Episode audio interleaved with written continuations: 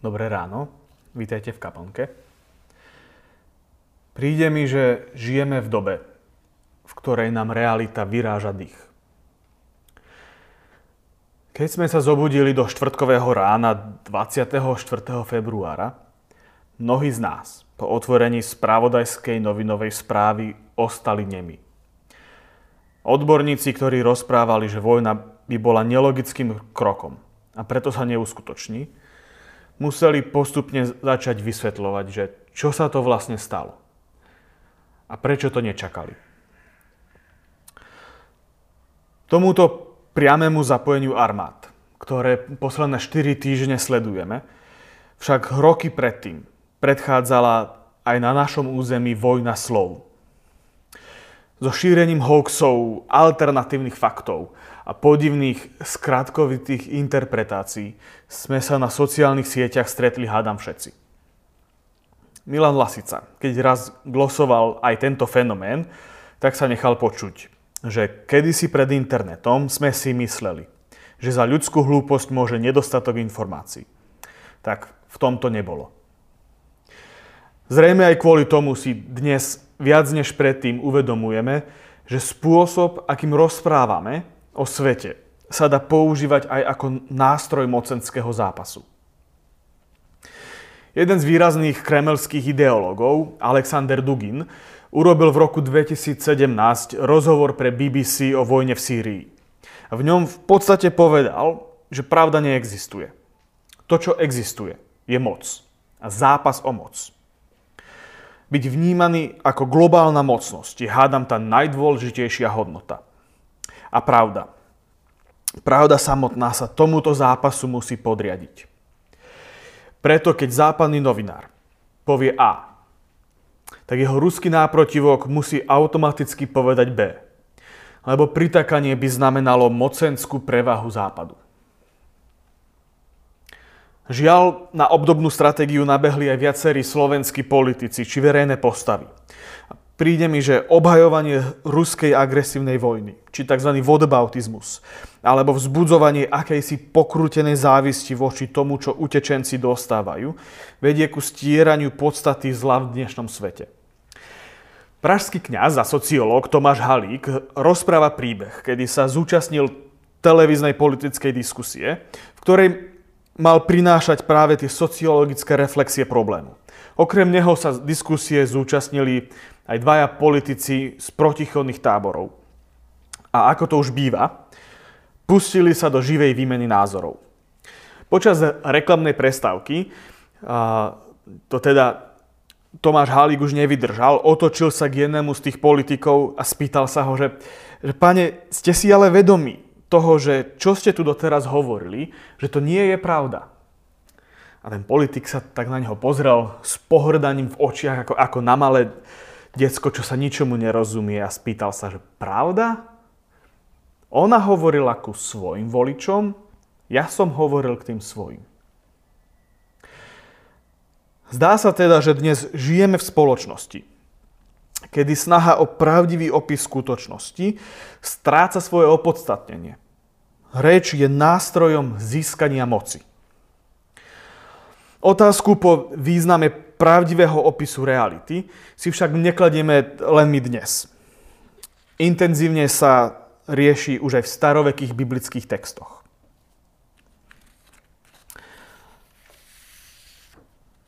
Tak čítanie z knihy Genesis prvej kapitoly.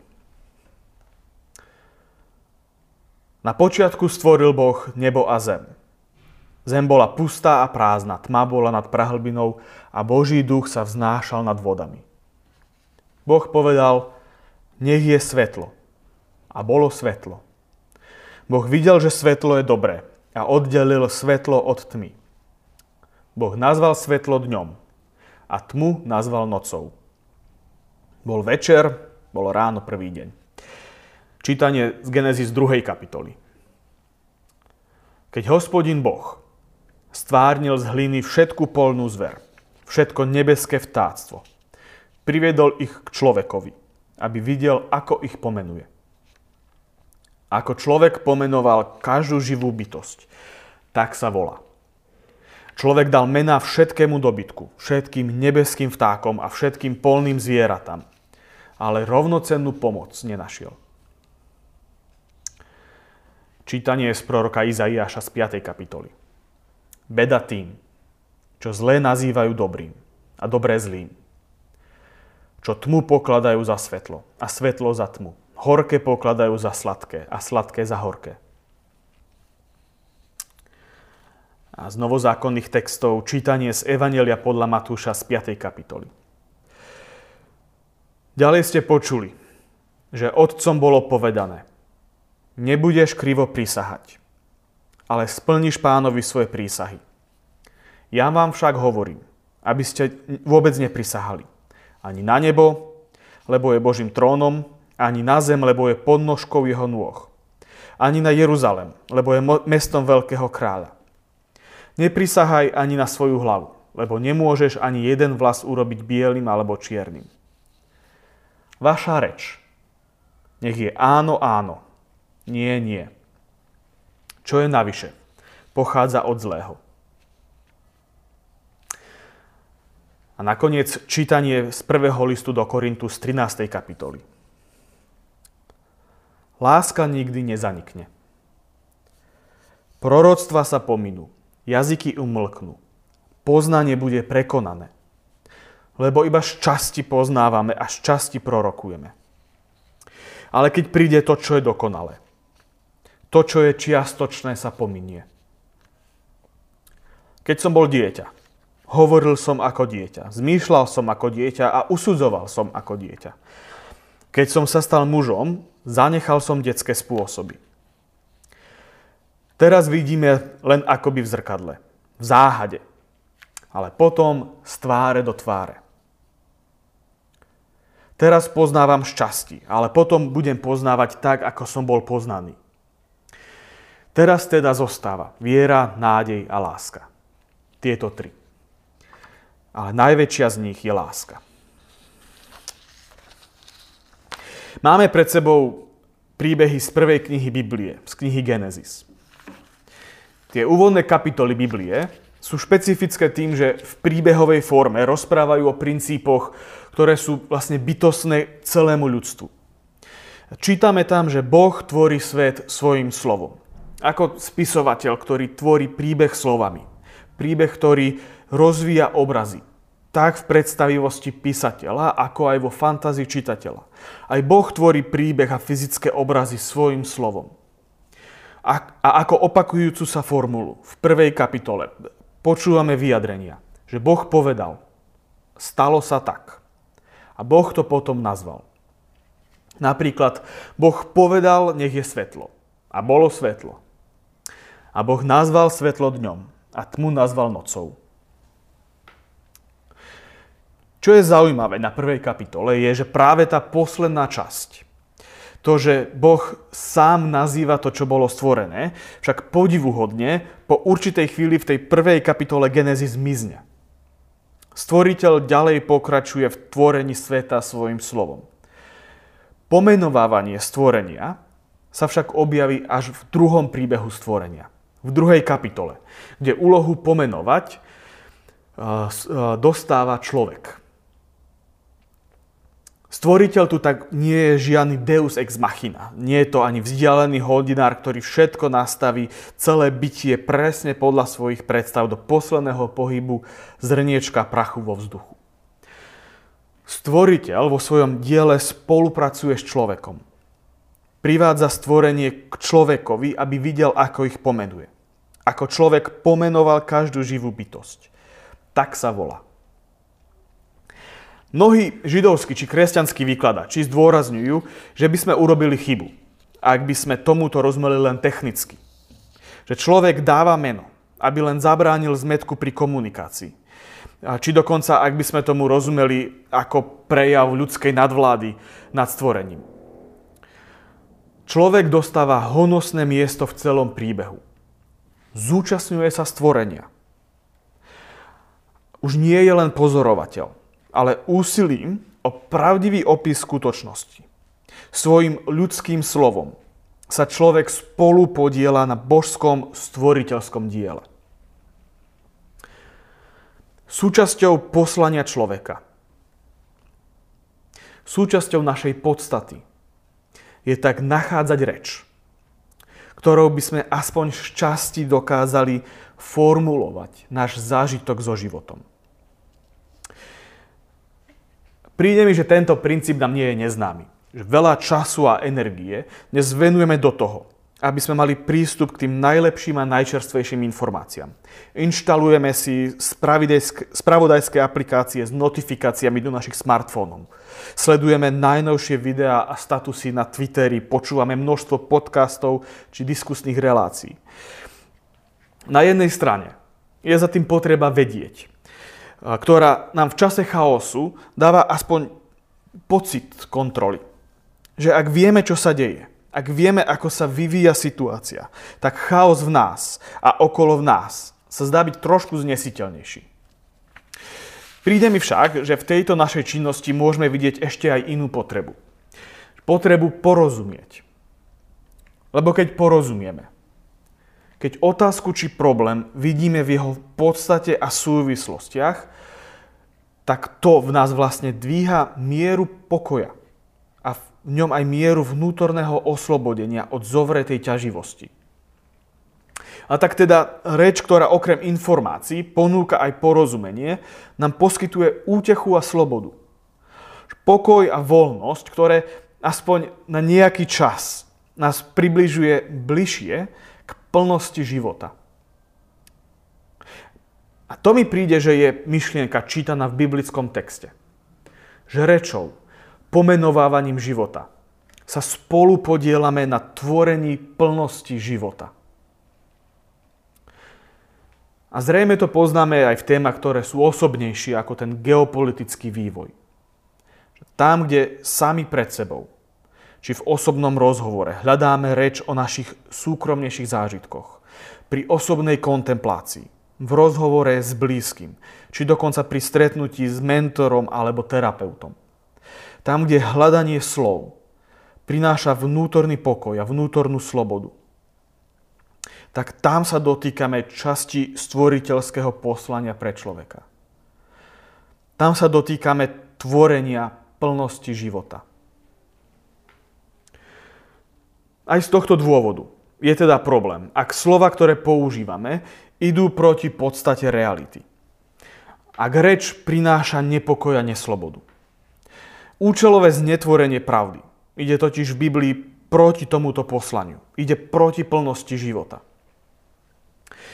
Biblický príbeh z knihy Genesis totiž pokračuje a, rozpráva o tom, že prvým hriechom v Genesis 3. kapitole, alebo teda fundamentálnou podstatou ľudského problému, je túžba po zboštení, tom príbehu sa v bizarnej role objaví zhovorčivý had, ktorý, keď sa rozpráva s Evou, tak sa pýta, že naozaj vám Boh zakázal jesť zo všetkých stromov záhrady. A potom pokračuje, určite nezomriete. V deň, keď budete z neho jesť, otvoria sa vám oči a budete ako Boh. Pokušenie budete ako Boh je pokušením, ktoré nás neprestáva fascinovať. Počas celej ľudskej histórie absolutizujeme relatívne. Zbošťujeme človeka alebo celý národ. Glorifikujeme čiastočné stvorenie. A to spôsobuje, že ten život, tá naša humanita sa rozpada. Človek v príbehu z Genesis stráca svoje láskavé a dialogické spojenie so stvoriteľom. Opúšťa prostredie pokoja, radosti a slobody. A stretáva sa so smrťou a bolesťou. Na úvode tohto problému je však práve klamlivá reč zhovorčivého hada. A tak verím, že tu čítame príbeh, ktorý nám nie je neznámy. Že sa to začína hoaxami, fake news a propagandou. Začína sa to tým, že skutok sa nestal. Začína sa to nezmyselnou glorifikáciou národa, národného zriadenia, sovietského zväzu či prezidentov. A končí sa to smrťou tisícov nevinných ľudí. Klamlivá reč. znetvorenie stvoriteľského poslania. Znetvorenie hľadania pravdivého pomenovania reality. Vedie ku absolutizovaniu človeka, systému či ideológie. A končí sa rozpadom života a humanity. A preto Izaiáš hovorí svoje beda. Beda tým, čo zlé nazývajú dobrým a dobre zlým. Čo tmu pokladajú za svetlo a svetlo za tmu. Horké pokladajú za sladké a sladké za horké. A spolu s ním zrejme musíme dnes dodať, že beda tým, ktorí vojnu na východe obhajujú. Biblická kritika reči, ktorá nehľadá vhodné slova na opis reality, však nie je adresovaná len ku geopolitickým udalostiam. Nutkaniu vyhýbať sa pravde. Totiž na osobnej rovine rozumieme hádami všetci. Pravda o sebe samom totiž býva často príliš ťaživá. Niekedy je ťažké si priznať svoje sklony. Sklony ku hnevu. Sklony ku strachu. Tendencie využívať druhých ľudí racionalizujeme si vlastný pocit nadradenosti. Inokedy je náročné zvedomiť si časti svojho životného príbehu, na ktoré by sme tak radi zabudli. Avšak tam, kde si nepriznáme aj tie problémové časti svojho ja, tam unikáme do predstav, v ktorých som sám pred sebou glorifikovanejší, úspešnejší či významnejší než je realita. A tam vlastne nie som v kontakte s reálnym životom a skutočnou humanitou. Uvedomujem si však, že toto sa niekedy príliš ľahko hovorí. Že však priznaj si to. Často však priznanie pravdy o sebe samom je o mnoho ťaživejšie a vyžaduje si veľa síly a odvahy. Z kresťanského pohľadu však práve tieto oblasti majú potenciál na stretnutie sa s Bohom. Je to špecificky s Bohom, ktorý zomiera na kríži. Už o pár týždňov si budeme pripomínať udalosti Veľkej noci, počas ktorej sa nám Boh zjavuje v tajomstve trpiaceho Krista. A verím, že v tomto mystériu ho my môžeme stretnúť práve cez túto svoju bolesť práve cez tieto svoje tendencie. Lebo Kristus nám nepomáha mocou svojej sily, ale mocou svojej slabosti. A tento Kristus nás tak pozýva k prijatiu a odpusteniu. Je nám ponúknuté odpustenie. A tým, že bolo odpustené nám, môžeme aj my nachádzať silu odpúšťať sebe. A to ide spolu s nádejou. Nádejou aj pre náš sklon absolutizovať relatívne. Nádejou, že ak Kristus vstal z mŕtvych, tak tieto naše ťaživé sklony, bolesť či smrť, nebudú mať posledné slovo.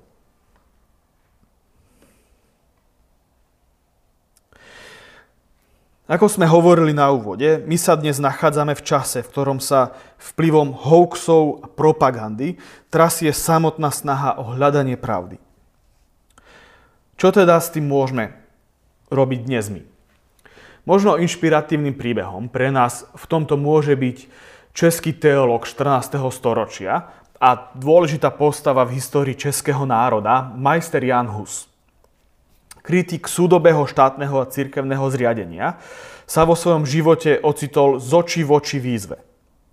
Buď odvolá svoje vyjadrenia, poprie, že by v nich videl dôležitú kritiku spoločnosti, alebo bude čeliť utrpeniu. Jan Hus však zachoval po sebe výrok. A preto hľadaj pravdu. Počúvaj pravdu. Uč sa pravdu. Miluj pravdu.